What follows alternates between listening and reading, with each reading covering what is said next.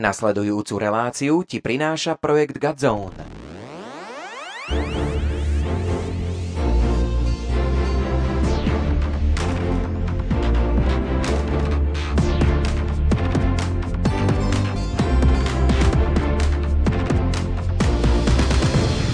Priatelia, vítajte pri sledovaní alebo pri počúvaní Gádzom podcastu s názvom Flashbacky. Všetkých vás srdečne zdravím pri obrazovkách na našom YouTube kanále s názvom Gádzom Daily alebo v Rádiu Mária či v Rádiu Lumen. A samozrejme pozdravujeme aj všetkých tých z vás, ktorí nás počúvajú na streamovacích platformách ako Spotify a ďalšie. Priatelia, aj dnes tu máme pre vás pripraveného špeciálneho a inšpiratívneho hostia, s ktorým sa budeme rozprávať o jeho ceste viery, alebo lepšie povedané o jej ceste viery, pretože našim dnešným hostom je Lucia Sabo. Lucia, ďakujem ti veľmi pekne, že si prijala pozvanie. Ja ďakujem. Mňa zaujíma, že ako si ty spoznala vo svojom živote to, že Boh je živý. Možno či si vyrastala v kresťanskej rodine veriacej, kde ti rodičia odovzdali vieru, alebo to pre teba bolo postupné, alebo to prišlo ako nejaký taký moment, kedy sa ti pán dal špeciálne poznať. Akokoľvek to je, v tejto chvíli ti chcem dať priestor, aby si nám povedala taký svoj príbeh o mhm, obrátení. Mm-hmm. OK. No, pochádzam z tradičnej katolíckej rodiny. Som najstaršia z deviatich detí a, a naši nás viedli ku viere, tak ako oni vedeli ako boli oni vedení predtým. Takže sa to tak nejak z generácie na generáciu prenašalo. A mm, myslím, že tá viera bola akože v podstate vedená tak mariansky, lebo naša farnosť zasvetená pani Márii Ružencovej, takže to bolo také marianské vedenie. A veľmi tam bol jeden taký dobrý kňaz, volá sa Irenej Čuty a on našu farnosť veľmi tak povzniesol, aj kultúrne, aj, aj to proste bolo vtedy príťažlivé, byť mladý a chodiť do kostola. Ja som vtedy bola síce dieťa, ale keď som videla tých mladých, mm. že tam chodia, že sa stretávajú, tak to bolo, že wow, že to chcem aj ja. A potom to, že jeden z tých mladých bol môj strýko a on sa rozhodol študovať teológiu, vlastne je z neho vysvetený kňaz. Takže aj to bolo, hej, také zrniečko niečoho. Ale potom prišlo vlastne to dospievanie, išla som na katolické gymnázium a, a, a tam to bola taká sloboda, lebo ja som mala prísneho otca. Musím povedať, že teraz vôbec nie je prísny, že moje cery mu robia copiky na hlave a že mu strašne odmekčujú srdce, ale že bol veľmi prísny v tom, že chcel mať zo mňa také dobré dievča. A ja som nechcela byť dobré dievča. No a vlastne v Bystrici som spoznala môjho terajšieho manžela, ale on už v tej dobe vlastne žil na ulici a bral pervitín a a ja som s ním tak začala naozaj ten alkohol a možno marihuanu, nie že možno, ale určite samozrejme extázu a tie veci. A mne sa strašne páčil ten životný štýl, prestala som chodiť do školy. Vlastne jeho vyhodili z katolického gymnázia a mne už veľmi nechybalo tiež veľa, aby ma vyhodili. Ale on si vtedy vybral drogy a mňa ako keby nechal, hej. A to bolo také asi možno najhoršie obdobie môjho života, lebo som prestala veriť v lásku. Vybudovala som si taký akože brutál hrubý múr okolo srdca a povedal som si, že ja budem teda zraňovať mužov a že nepustím nikoho k sebe. A tak to aj išlo proste roky. Um, potom sa stala taká vec, že ma naši vyhodili z domu, lebo proste som bola brutál rebel. A tak som išla do Anglicka. Tam som robila v takom domove dôchodcov a tam som mala konečne ako keby svoje peniaze, s ktorými som si mohla robiť, čo chcem. Ale na druhej strane, tým, že robíš domove dôchodcov, tak vidíš, že ten život niekde končí, hej? Že som videla naozaj ľudí pred očami umierať a že na jednej strane som sa ju uvedomila a uvedomovala, a na druhej strane ten svet bol veľmi lákavý. A hlavne to zlo v tom svete, hej, lebo pre koho je... No dobre, teraz je pre mňa lákavé žiť to dobro a vidieť to v každom, ale predtým určite nie.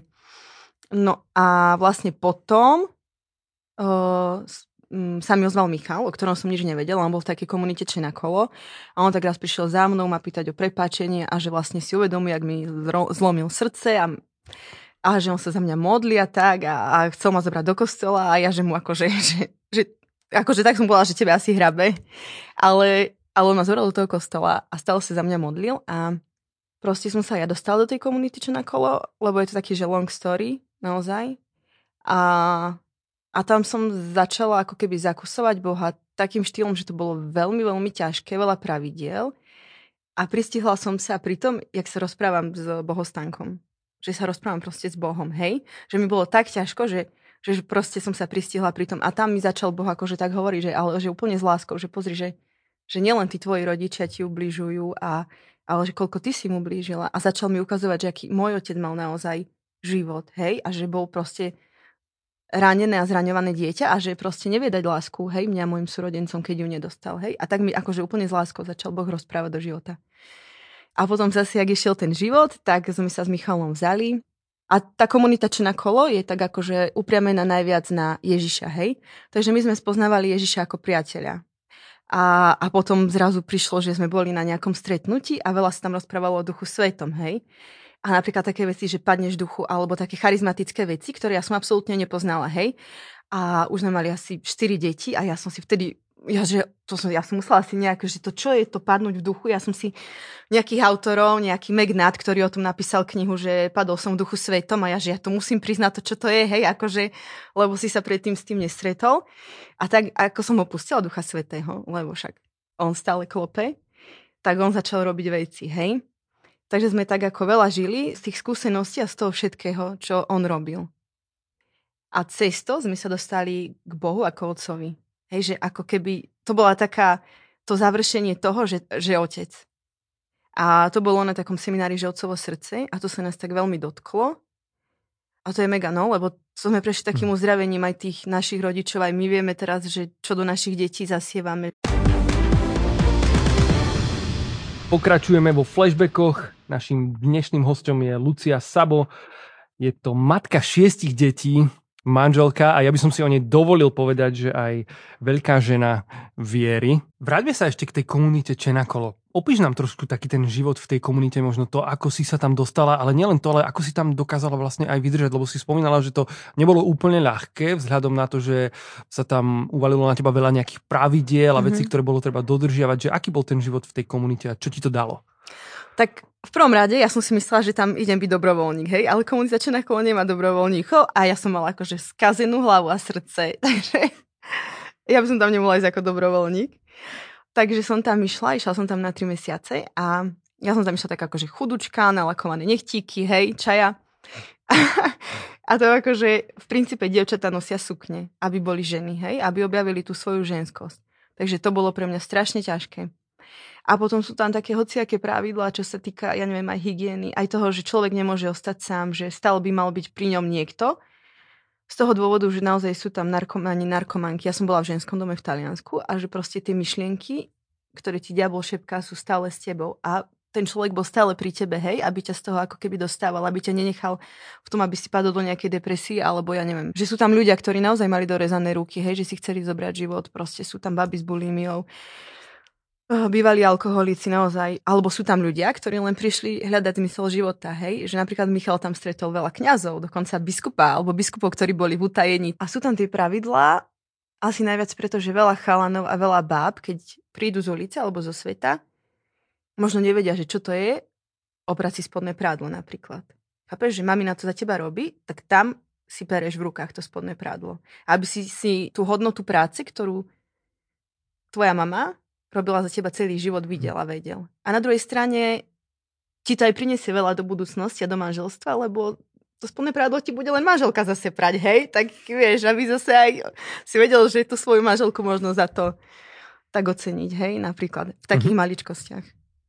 Povedzám, že ja som tu mal takú hostku tiež, áno, ktorá, Veronika. áno, Veronika, ktorá tiež bola v komunite Čenakola a ona mi hovorila také rôzne príbehy o tom, aké bolo často v tých vzťahoch uprostred tej komunity také náročné akože spolu vychádzať, lebo mm-hmm. si mhm. tam tí ľudia hovorili ako keby pravdu mm-hmm. do očí, tak veľmi na rovinu. Mm-hmm. Zažila si aj ty nejaké takéto momenty, kedy napríklad no. niekto ti povedal tak niečo veľmi na rovinu a ty si to potom potrebovala nejakým spôsobom spracovať, uh, jednak to akože možno nejakým priznať si mm-hmm. a potom na základe toho urobiť nejaké kroky.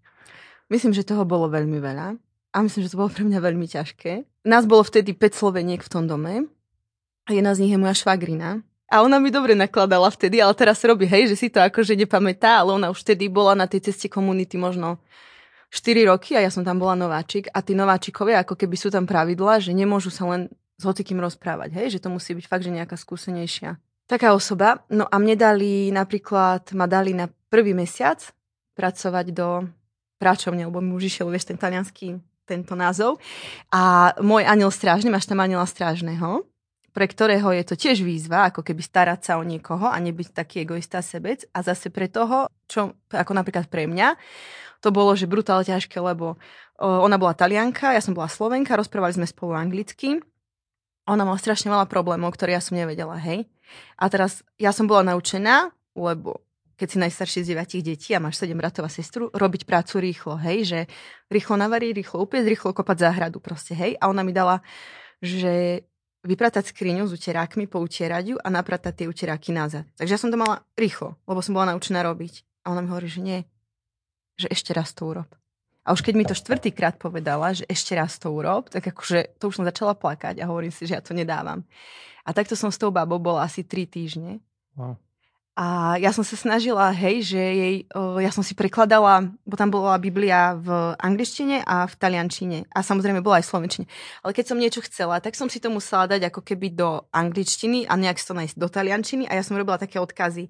A to ju ešte akože viac dávalo dole. Ale ja som nevedela, hej, že aké mám na psychické problémy. A tam je človek jeden zodpovedný za celý ten dom. A ja som išla po tých troch týždňoch za tou zodpovednou a hovorím, že počúvaj, že Eva, že ja to nedávam, že, že proste nedávam to s ňou.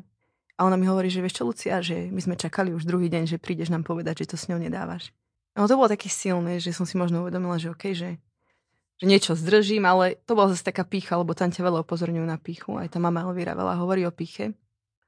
A pícha je naozaj môj veľký problém. A potom tam boli také naozaj, že fany veci zaujímavé, lebo celá tá komunita je založená na prozreteľnosti, hej. A nám sa stalo v dome, že si, predstav si v ženskom dome a dojde ti toaletný papier, hej. A teraz babi na kolena a naozaj akože prosiť svätého Jozefa, patrona prozreteľnosti, aby prišiel toaletný papier, lebo to je prúser, chápeš? A naozaj ten toaleťak prišiel a nikto nevedel, že nám chýba. A takýmito nejakými vecami som začala veriť na Božiu prozreteľnosť, aj keď som naozaj to slovo prozreteľnosť, providencia vôbec nepoznala predtým. A takisto mám taký funny príbeh s mojou švagrinou, s tou Natáliou a vlastne my sme boli v dome, kde sme nechovali žiadne zviera a jedli sme len to, čo sme si vypestovali, alebo čo nejakí ľudia priniesli. Takže to boli väčšinou cukety s cuketami, hej? Ale som rada, lebo teraz máme veľa receptov na cukety, vieš. A tá Natália za mnou prišla a hovorí, Lucia, počúvaj, pomodlíme sa raz do dňa, jeden očenáš, aby prišlo kuracie meso. A hovorím, dobre, Natália, pomodlíme. Takže či sme sa stretli v záhrade alebo pri umývaní zubov, dali sme jeden očenáš, hej? A už keď ja som mala ísť domov, už mali moji rodičia pre mňa prísť, tak vtedy došiel, že obrovský kamión plný mrazených kurčiat. Že my sme to vážne, že prekladali a sa to rozvážalo do ďalších komunitných domov. Takže, no naozaj, cez také wow. príbehy, príklady som začala veriť, že Boh sa naozaj stará. Po akú Luciu prišli rodičia do Čenakola, keď skončil ten tvoj turnus tam?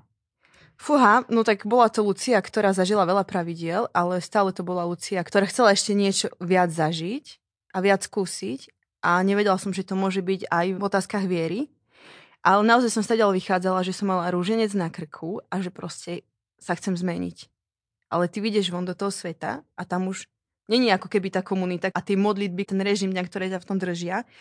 Ale ja som mala pred sebou tretí ročník na výške v Košiciach, takže ja som sa vracala naspäť do toho prostredia mm-hmm. vysokoškolského.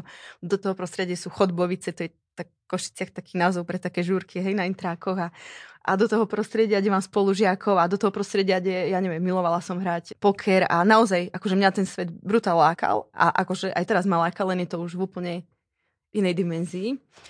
Takže tá Lucia, ktorá sa vracala z komunity, veľmi rýchlo sa zmenila na takú zase inú Luciu, hej? Bol to potom práve ten Michal, ktorý ťa z toho vyťahol naspäť? Určite to bol Michal.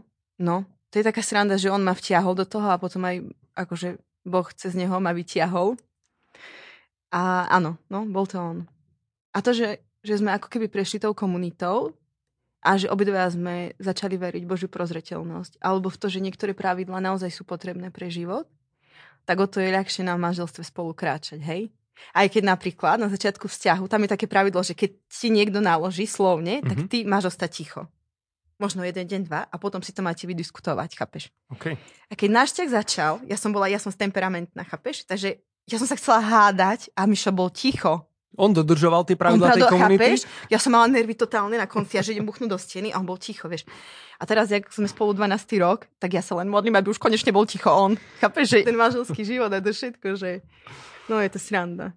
Je to cesta. Lucia, vy máte také svedectvo alebo príbeh, ktorý som vás už viackrát počul hovoriť o tom, ako ste dostali dom. Povedz nám, že kde ste bývali predtým a či ste sa za ten dom nejako modlili a on k vám nejak prišiel, alebo ako to vlastne celé bolo? No to je tiež taká akože long story, ale možno v takej skratke to bolo, že keď sme sa vzali, Ja som mala ešte posledný ročník na výške. Či ty si sa vzala s Michalom, ešte si študovala. Uh-huh. Mala som posledný inžinierský ročník a ja som teda bývala s babami v Košiciach, už sme boli zobratí a môj manžel robil s mojim otcom na strechách. A strašne sme chceli bývať spolu. A hľadali sme podnájom. Ale všade, kde som zavolala, mi povedali, že keď som mi povedala, že sa nám ide narodiť bábetko, tak povedali, že nie, že, že s dieťaťom nie a s obsom áno.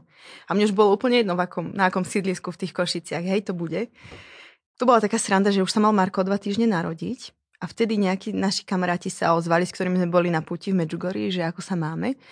A ja hovorím, že dobre, ale že nemáme ten podnájom. A oni vtedy, že máme známych, ktorí majú známych a oni hľadajú nejakých podnájomníkov, vieš. A teraz uh, my si hovoríme, že, že ideme do toho, takže sme si to číslo vypýtali a Michal volá tomu chlapovi, že dobrý, že viete, máme záujem o ten... A potom v telefóne sekol, Jožo, si to ty?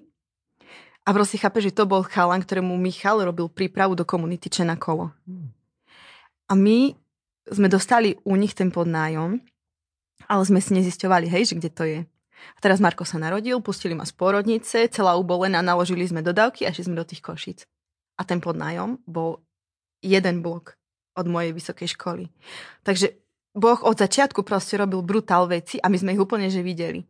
Že ja som mohla nakojiť, ísť do školy. Michal vtedy samozrejme mal iba brigádu, lebo on nemal skončenú strednú školu, mal základku a všade, kde povedal, že je bývalý narkoman, aj keď vie, ja neviem, 4 alebo 5 jazykov, tak povedali, že nie. Takže on chodil šúpať mrkvu, hej, a ja som chodila do školy a, a bolo to také, že no. Bolo náročné doštudovať ten posledný ročník tej vysokej školy? Tak z toho hľadiska, že som sa stala mamou, to bolo veľmi náročné. Lebo z toho ako keby pohodlia na výške, že si ideš na kávu, kedy chceš, ľahneš si, kedy chceš, proste prečítaš si knihu, kedy chceš, tak teraz prišlo dieťa a ja som sa stala mamou a to dieťa potrebuje potrebuje 24-7, hej.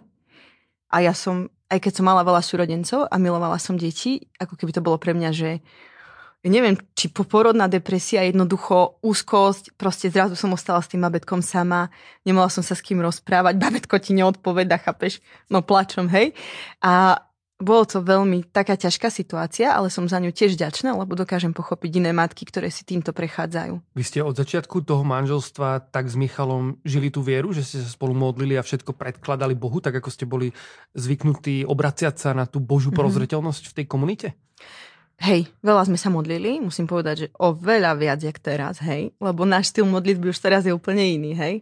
Že teraz už chodíme pred nebeského Otca, ale predtým, keď sme nepoznali nebeského Otca, sme chodili k nemu, čo stále je super cez eh, panu Máriu, svetých, hej, cez svätého Jozefa a tak ďalej.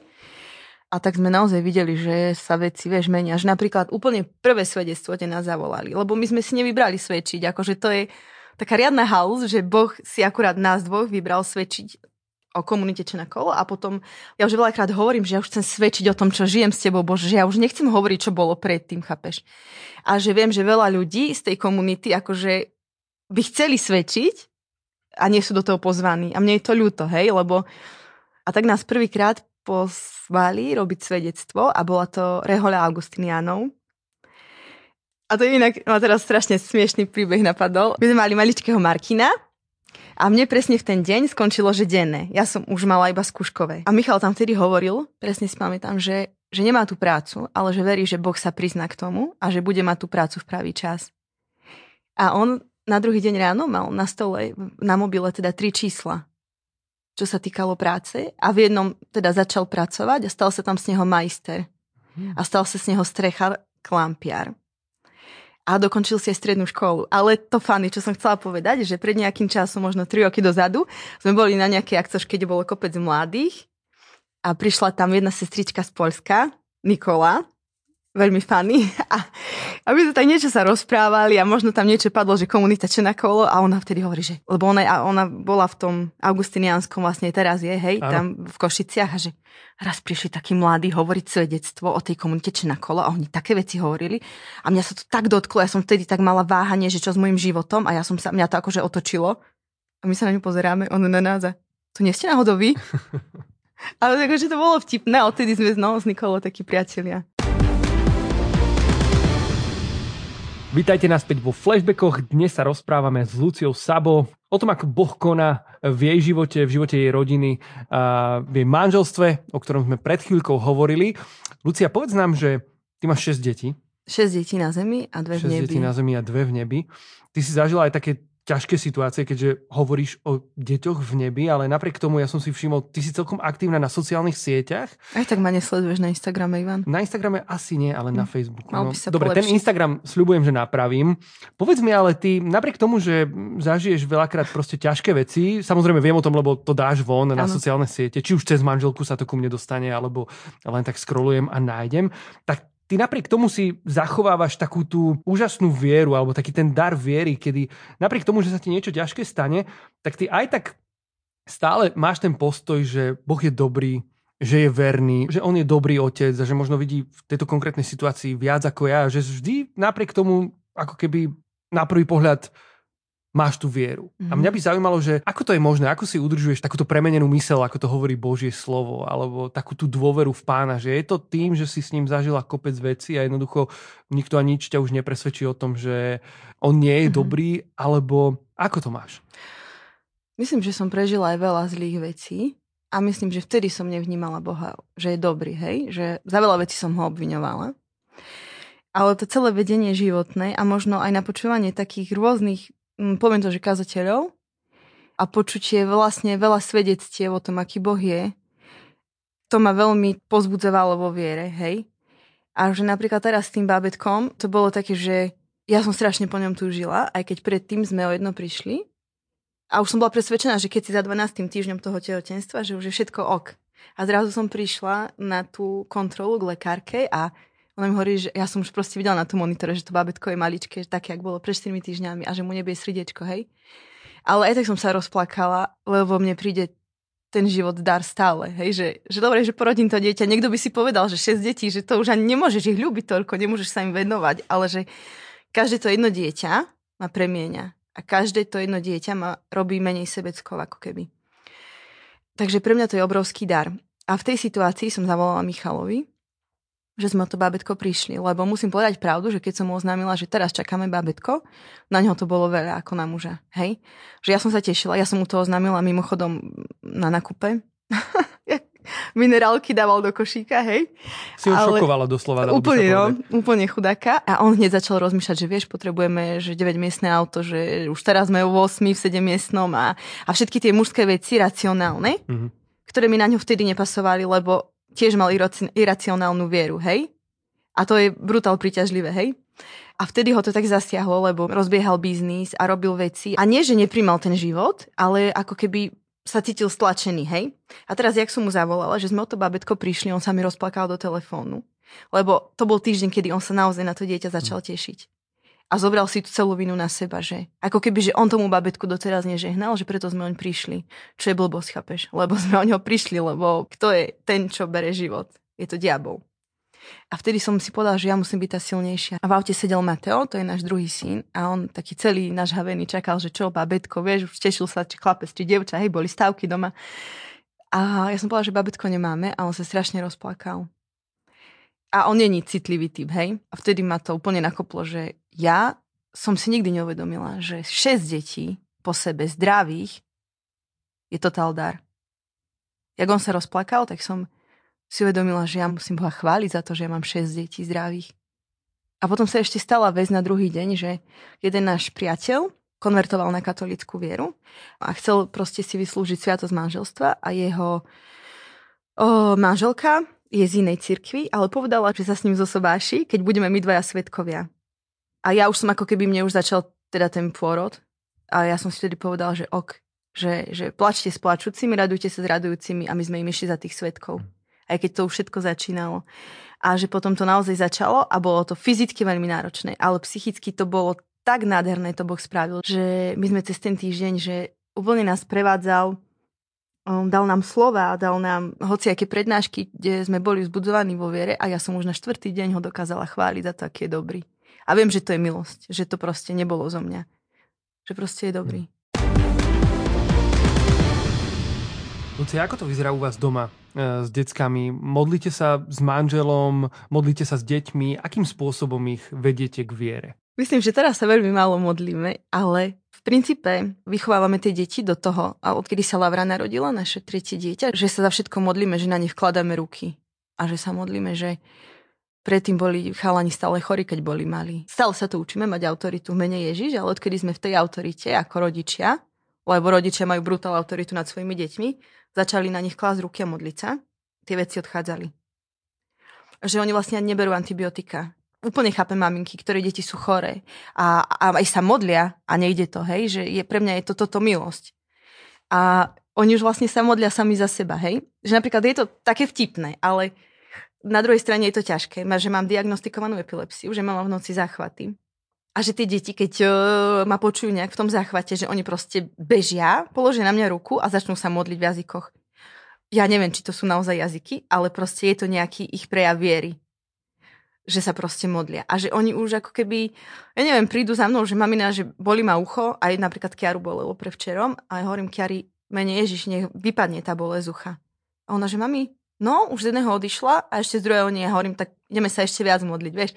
Už to ani možno je o tej mojej viere, ale o tom, že oni už tomu veria, vieš. Že to je ako keby v nich, že proste sa povie, že v mene Ježiša odíde to.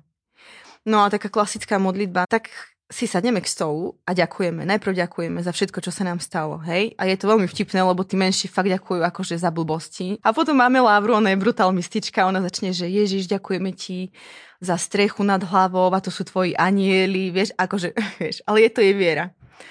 No a potom už sú tí chalani, čo sú už tak kúsok do puberty a oni už tak za také praktickejšie veci ďakujú, ale potom máme druhú fázu, že prosíme. A to tiež sú akože niekedy crazy veci, o čo prosia, hej. ale tak amen, tak vieš. Presne tak. Vy máte viera. kopec takých svedectiev takej nadprirodzenej božej starostlivosti, dalo by sa povedať. Ja si pamätám aj keď som sa s Michalom rozprával o tom, že mal také obdobie, že sa rozhodol, že bude robiť naplno na tom dome, ktorý ste vlastne dostali na tej prerábke, na tom, že ho vlastne spraví tak, aby sa na ňom dalo bývať. Zažili ste možno v tomto období nejaké také svedectva podobné, ako si spomínala z tej komunity Čenakolo, ktorá bola závislá mm-hmm. na tom vlastne, že mm-hmm. čo kto do nej donesie, čo si vy vypestujete. Povedz nám nejaké príbehy. Tak je ich veľa. Vieš, keď ty sa netešíš z toho, že dostaneš jablko a ne, nedáš za to chválu, tak neviem, Vieš, že či sa budeš tešiť, keď dostaneš dom. Určite sa budeš tešiť, ale že to je v podstate to isté, či dostaneš to jablko alebo ten dom, hej? Lebo my sme ten dom dostali. A veľa sme sa za to modlili. Môj ten príbeh je taký, že sme sa začali modliť, mali sme tri deti, hovorím, ideme na púd do Mečukorie, ideme poprosiť pánu Máriu, hej? A teraz ja kráčam hore tým kopcom a mne zrazu začalo byť zle, vieš tak ja hovorím, idem si kúpiť tehotenský trest. Te, nie trest, test. A Mišo hovorí, že na čo ti je tehotenský test? Tak ja som si akože po chorvátsky vygooglila, vieš, jak sa to povie, išla som do lekárne, samozrejme, dve paličky. To bola naša Kiara. Tak hovorím, dobre bože, išla som modliť za bývanie, dal si nám Kiaru. O rok na to sme začali modliť takú novenu k svetému Jozefovi. A bolo to také, že konkrétne veci sme sa modlili. Hej, že chalani sa modlili, chcú mať detskú izbu, chcú mať psa. Lebo sme bývali v tom podnajme a už to bolo, bolo to malé. Ja som tedy hovorila Bohu, že mne je úplne jedno, kde nás pošle, že proste pôjdeme tam, kde nás pošle. No a jak sme domodlili tú novénu, tak mi akože začalo byť zle a ja hovorím, fú, idem si kúpiť tehotenský test. A to bol náš Luka. A vtedy si hovorím, že dobre Bože, že to nemá asi zmysel, zmysel sa modliť za dom, tak ja idem sa modliť za ďalšie dieťa, ty dáš dom. Ale medzi tým sa stali také veci, že vlastne Lukovi nebylo srdiečko, a kopec veci a už sme tam videli veľa zázrakov a ako keby už sme ani neverili, že môžeme dostať dom. A boli sme na jednom stretnutí s Braňom Letkom a tam som sa zdieľala s jednou maminou a ona hovorí, že jak dostali oni dom, jak dostali ho na tri splátky a že posledná 20 tisíc v obálke a nevedia od koho je, hej. A keď Braňo, on taký rád vyzývačný, hovorí, že poďte niekto povedať nejaké svedectvo, čo sa vám za ten víkend stalo, tak ja som iba jednoducho vystúpila na tom pódiu a povedala, že som bola pozbudená vo viere, v to, že Boh sa postará o naše bývanie, hej. A Bráňo vtedy, poďte, zdvihnite ruky, ideme im žehnať, a to bolo v apríli, a povedal, a budete nám do oktobra svedčiť, že dostanete dom. My sme podali amen, ale prišlo nám to fest vtipné, chápeš? Uh-huh.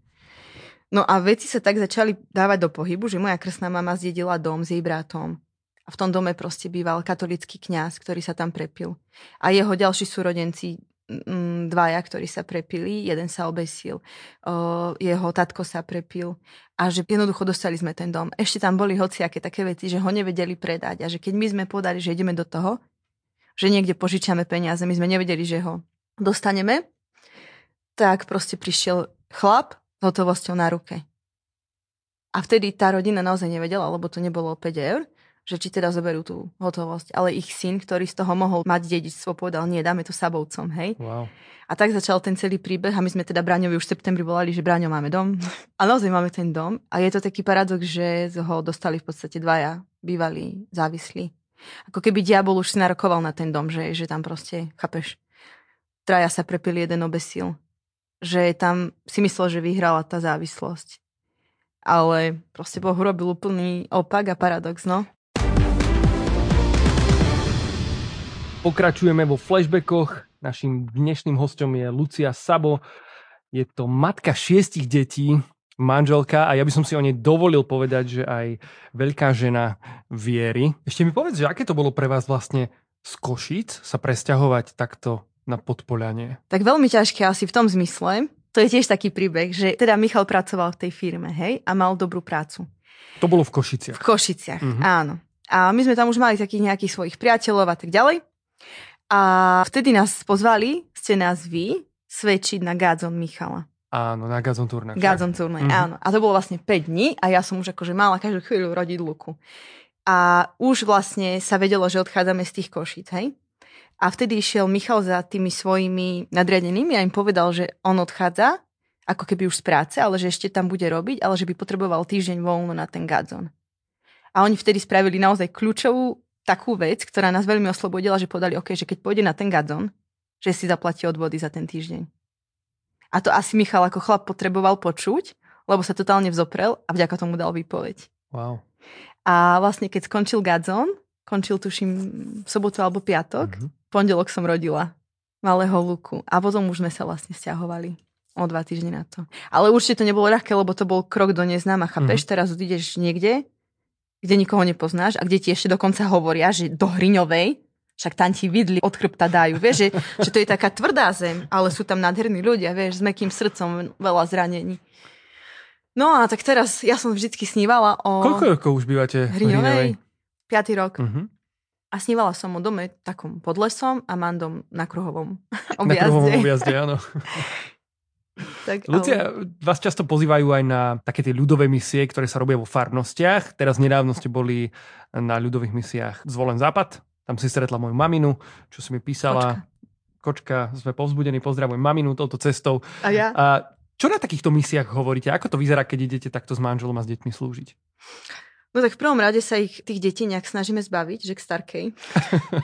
Nie tých detí, detí ale na tých misiách, ale svojich. Svojich, díky máme zastraženie. Ale nie vždy sa to, akože v princípe by sme chceli, aby chodili s nami všade.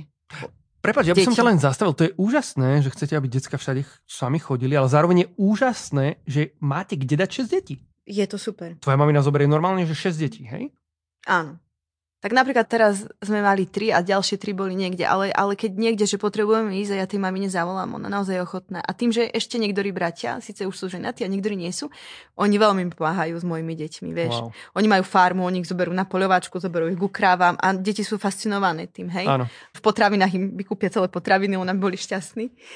Takže dá sa to aj tak, lebo niekedy chodíme na takú službu k rómskym deťom, je to niečo ako otcovo srdce pre rómske deti. A párkrát sme tam zobrali naše deti a teda videli tie rómske deti. Máme tak v pláne si adoptovať niekedy. Wow. Ale tieto staršie decka, pubertálne, tak tá služba už je taká potom ťažká, lebo ty sa aj musíš venovať tým rómskym deckám. Lebo sme tam na takom dni odpustenia a možno aj ty vieš, a ja viem, že odpustiť je strašne ťažké, hej? A tí deti si prešli hroznými vecami, hej? Napríklad táto služba, čo sa týka tohto, ako keby od svojho srdca pre rómske decka. A oni normálne to tam dajú von zo seba na papier. A sú tam fakt ťažké veci, od zneužitia po hociaké prekliatia. Dajú to von a potom je proste, my sa za nich s Michalom modlíme. Je tam aj iný modlitebný tým. A potom zažívajú také napríklad, že objatie Boha Otca, ale že cez matku. Alebo robíš takéto pokánie zástupné, že prepáč mi, že syn môj, že som ti nebola dobrou mamou. A, a to ťa už fakt, že Duch Svetý musí vieš, že za čo. Ale on tam stále je a ja som proste brutál bázni, že že jak sa majú druhí ľudia oveľa horšie, jak my a že jak Boh do toho vstupuje a že my máme všetko a niekedy ho do toho nechceme pustiť. Vstúpiť, vieš, akože v tom zmysle, že chceme si veci držať v rukách. Že toto je také kľúčové, že naozaj sa snažím všetko púšťať, ale že to je proces, hej. A že nie veľakrát mi to ide, hej, že napríklad Duch Svety mi povie v obchode, že nekupuj vajíčka. A ja hovorím, a kúpim, však nemám, nie? A prídem domov A nejaká teta mi pošle 20 vajec.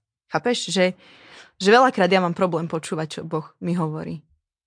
A ako keby je veľa teórií, že musíš mať ten svoj čas na modlitbu a, a niekde sa zavrieť, ale ja nemám šancu. Ja nemám šancu, fakt nemám šancu. Počula som, že nejaká sveta bola a že ona mala zástieru a že si ju tak akože prevesila že tam mala ten čas s Bohom, hej, a tí deti dookola sa byli a robili všetko. Lebo si pamätáme napríklad obdobia, že sme išli na chváli alebo na nejaké modlitby a nevedeli sme sa postaviť do chvály, lebo deti vyrušovali, behali, hej, alebo som bola ja taký úplný, že sebec, že ja chcem byť na chválach a ty, Michal, sa starajú o deti, vieš? Alebo že keď Michal niekde bola, ja som bola sebecká manželka, lebo som chcela proste tiež byť niekde inde od detí, hej? Ale Boh nás naučil to, že hoci kde, kde sme, či tie deti kričia alebo plačú, on je tam s nami a že proste sa musíme vtedy postaviť do chvály a proste žiť tú prítomnosť a počúvať ho v kriku, v tichu, všade. Takže je to také crazy, ale, ale proste aj som bola na jednej modlitbe niekedy dávno, nejaký projekt mi hovoril, že proste, že Lucia, nemusíš sa modliť litanie, nemusíš e, rozímať nad písmom. Že keď, lebo proste nestíhaš to, že ty len príď pred oca a trhaj a pýtaj, čo ti dáva, vieš. Takže ja trhám, pýtam, niekedy si aj napíšem taký vyžlist, hej. Ale snažím sa ho počúvať, hej.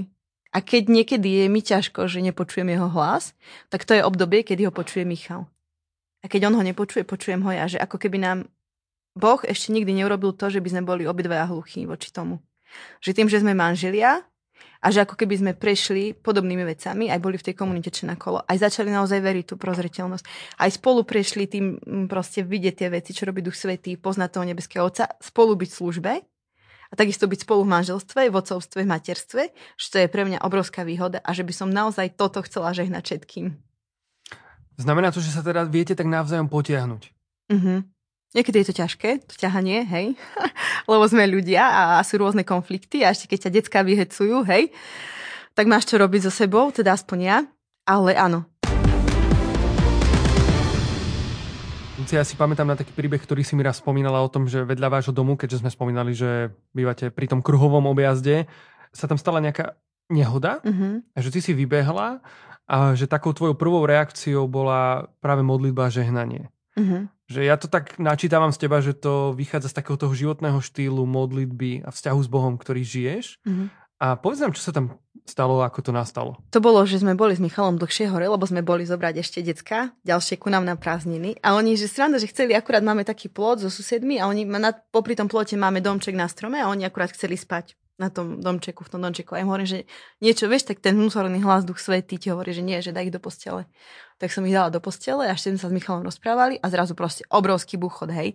Že, že Mišo si myslel, že sa zvalil celý kamión s návesom na kruháči a, a tak sme rýchlo vybehli von hore a videli sme, že vedľa do susedov vpálilo, že, že auto a že proste tie ťažké brány, že proste rozvalilo, hej. A ja proste bude to znieť možno vtipne, alebo neviem ako, ale ja proste tým, že mám epilepsiu, spávam v plienkach, lebo tie zachvaty sú niekedy ťažké, hej. A tak ja rýchlo som si len niečo hodila na tú plienku a ja som vedela, že musím položiť ruku na toho človeka a nevedela som, hej, čo sa deje. Keď som už dobehla dole, videla som, že iba vyťahli človeka, lebo už sa tam začali zbiehať ľudia. A ja vtedy som tam utekala, položila som ruku a hovorím, mene Ježiš Kristus ti prikazujem, vstaň. A v tej sekunde sa ona nadýchla. A proste Miša akurát dobehol a videl to. A, a pre mňa to nebolo, ja, ako keby sa nič nestalo. A ja ďalej som hovorila, menej Ježiš Kristus prikazujem všetkým orgánom, aby fungovali ešte lepšie ako doteraz. Nič sa tej žene nestalo, nemala žiadne vnútorné zranenia. Nevidela som ju odvtedy, ale ja som vždy chcela byť, že Lucia Sabo, že ja chcem vidieť ten Boží zázrak, že ja chcem, aby sa stal cez moje ruky, chápeš, že, že proste musí sa dať čo stať cez moje ruky že som si to proste ako keby chcela zobrať, hej, že čo patrí Bohu. A vtedy sa to stalo a vedela som, že ja s tým nič nemám, že to je proste Boh. A ja som si úplne kľudne išla ľahnúť spať. Lebo to nebolo zo mňa, to bol on. Že to ako keby úplne ma zmenilo v tom, že vieš, aj keď sa za niekoho modlíš, ja som vždy bola taká celá spotená, že teraz aké slova, čo ideš povedať, vieš, ale keď vieš, že Boh to chce pre toho človeka viac ako ty, tak ťa to úplne oslobodí. Ako môžu do tohto ľudia, ktorí nás teraz počúvajú alebo sledujú, vstúpiť do takéhoto vzťahu s Bohom, do takej plnosti toho, čo Kristus pre nás vydobil na kríži, do takého životného štýlu, možno aký opisuješ aj v dnešných flashbackoch? Tak myslím, že veľa ľudí nám žehná a modlí sa za nás. Že cítime také krytie. Aj veľa priateľov. Máme veľmi veľa priateľov, s ktorými sa môžeme zdieľať o tých veciach. Máme veľmi veľa nepriateľov, pre ktorých je to, čo žijeme, nepriťažlivé. Lebo to sú dve skupiny. Bude sa to niekomu páči alebo nepáči. A teda nás veľa ľudí kryje a s veľa ľuďmi sa môžeme zdieľať o tom, čo žijeme. A mne napríklad veľmi pomáhajú svedectvá a zdieľania s druhými ľuďmi, lebo Boh koná, v každom živote koná Ivan, v tvojom, však ty vieš, nie? Amen. A proste naozaj cez tie ťažké veci, cez tie obyčajné veci, cez ten krík, cez ten pláč, cez tú radosť, ti nič iné neostáva, len proste veriť. A keď vieš, komu máš veriť, chápeš, tak chceš veriť. Lebo vidíš tie veci, čo sa dejú, keď ich chceš vidieť. Lebo on tu je stále, on stále klope. Stále klope. A ja tiež na ňo veľakrát zabudnem, že klope a neotvorím mu, chápeš? Mm-hmm. A bolo by mi oveľa ľahšie, keby som otvorila. Lucia, ďakujem ti veľmi pekne, že si prijala pozvanie do dnešných flashbackov. My sme vyčerpali náš čas, wow. ale myslím si, že sme ho vyčerpali naozaj veľmi zmysluplne a verím, že aj povzbudivo pre každého jedného z vás, kto nás sledoval alebo počúval. Nezabudnite nás odoberať na sociálnych sieťach. Prajme vám veľa, veľa požehnania a tešíme sa na vás pri ďalšom podcaste. Ahojte.